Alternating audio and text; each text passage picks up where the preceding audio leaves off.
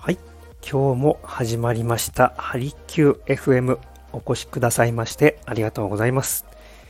心と体を緩めるあなた専用のプログラム鍼灸師の大豆です。普段はレンタルサロンを活用した出張型の鍼灸治療を行っております。お近くのレンタルサロンからお選びいただけますのでお気軽にご利用ください。この番組は専門用語を使わずになるべくわかりやすく東洋医学のものの見方、考え方などについてお伝えしていきます。その他、鍼灸治療のことや皆さんの健康にまつわるお悩み事に寄り添いながら僕自身も一緒に成長させていただきたいと思っております。誰もが自分らしく輝けるようなライフスタイルを送るためのヒントにつながれば幸いです。さあ皆さん、新しい一週間がまた始まりました。ゴールデンウィークも明けて、いかがでしょう？体調のほどは。ゆっくり休めた方、お仕事だった方、えー、一つですね、やっぱり気になることがありまして、ね、えー、これだけまとまった休みが取れた方、はい。で、連休明けにですね、こう、まだ調子が良くないという方は、もしかすると、どちらかというと、心の方が疲れているのかな。そんな風に、えー、僕は、えー、考えております。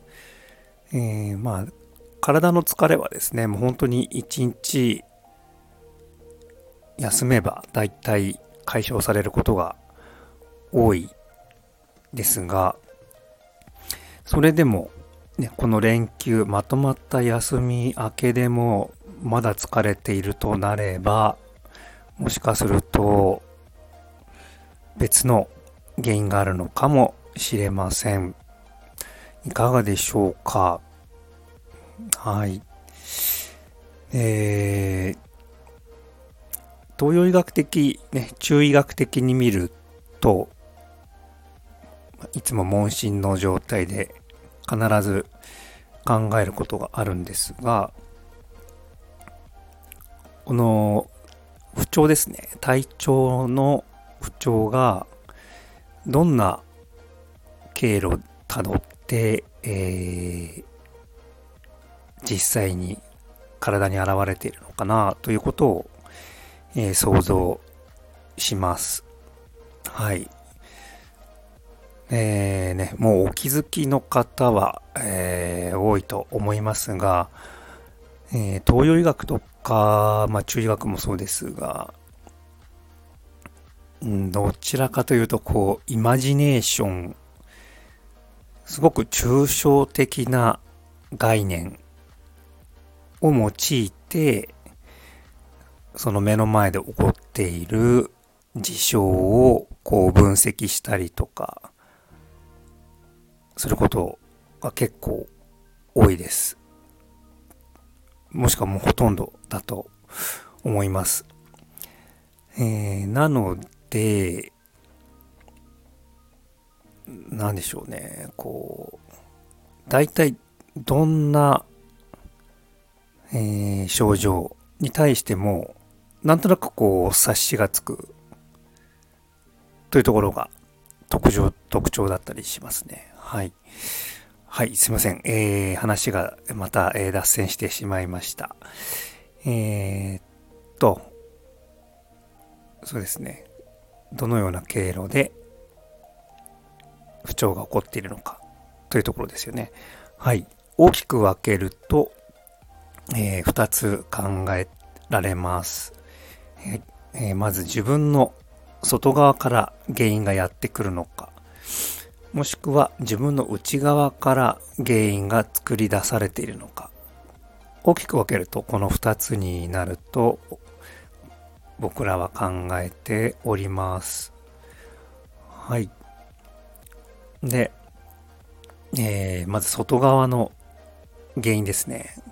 はい、これはとても一番大きなのが、えー、季節になると思います。えー、今の時期はもうね、ご存知でしたか？皆さんもう暦の上では夏、立夏ですね。過ぎましたね。はい。